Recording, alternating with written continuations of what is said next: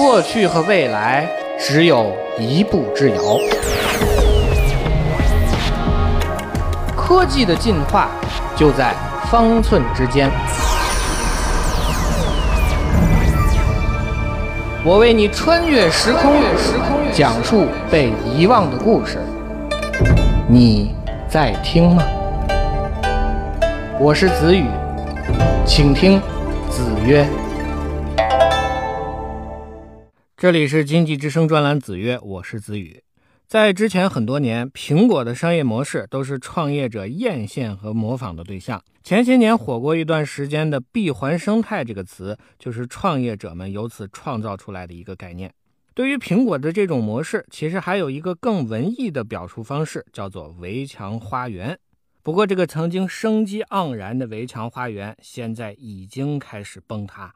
在苹果的生态体系当中，硬件销售和软件服务是两大业务支柱。眼下，就算新款的 iPhone 手机销量惨淡，还是有业内人士认为，苹果的营收不会受到致命的影响，因为软件服务依然能够带来大量的现金流。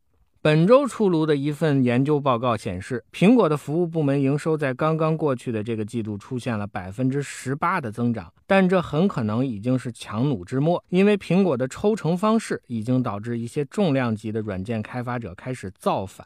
在这当中，最具有影响力的就是网飞。苹果会从软件商店的大部分交易当中抽取百分之三十的佣金，即便对于网飞这样的大型企业来说，这也算是一笔不小的开销。从二零一八年十二月开始，网飞的新注册用户就无法从 iOS 的软件商店里订阅会员服务，要想付费就得走网飞官网的支付渠道。这样一来，苹果被彻底的架空。苹果设备的用户也发现自己的订阅费用一下降低了百分之三十。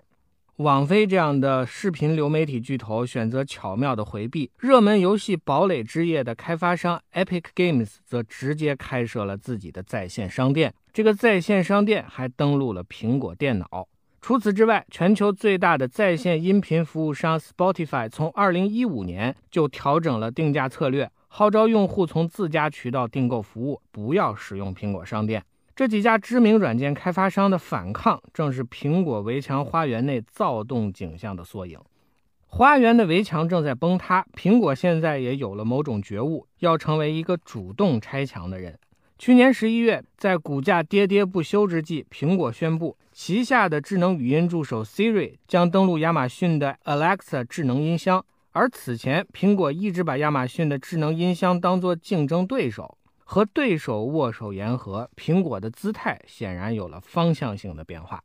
从刚刚结束的 CES 展会上传来的消息，则更加的引人注目。苹果设备专属的 AirPlay 视频播放技术将会登陆索尼等厂商的新款电视，三星的一些电视新品还会搭载苹果的 iTunes 软件，接入苹果的在线媒体库。可以说，苹果的软硬件所形成的闭环正在被主动打破。那么，围墙花园崩塌之后，又会发生什么事情呢？这个问题其实我们已经有一个现成的答案，这就是微软。在 PC 平台上，微软早就用 Windows 加 Office 的组合给自己竖起了一道坚固的围墙；在手机平台上，微软则是折戟沉沙，彻底输掉了这一仗。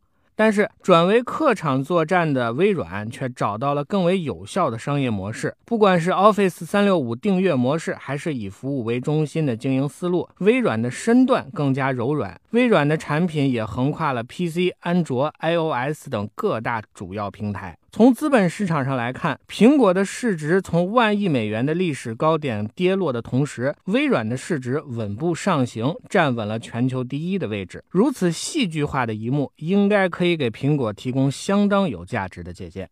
开放并不可怕，从 IT 技术的特征来看，开源、平台化、跨设备兼容是现在的主流。开放的姿态所能带来的收益，同样非常的可观。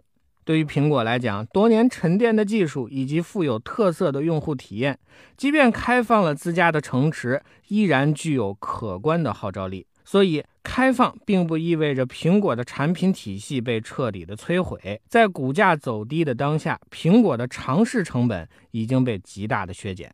对于业界而言，苹果平台上的用户以消费能力强而著称，共同开掘这个高含金量的市场，很可能产生一加一大于二的效果。而对用户来说，充分的享受来自各方的服务，使用体验也会上一个台阶。所以从各方面来看，苹果的姿态更加开放，是一项多赢之举。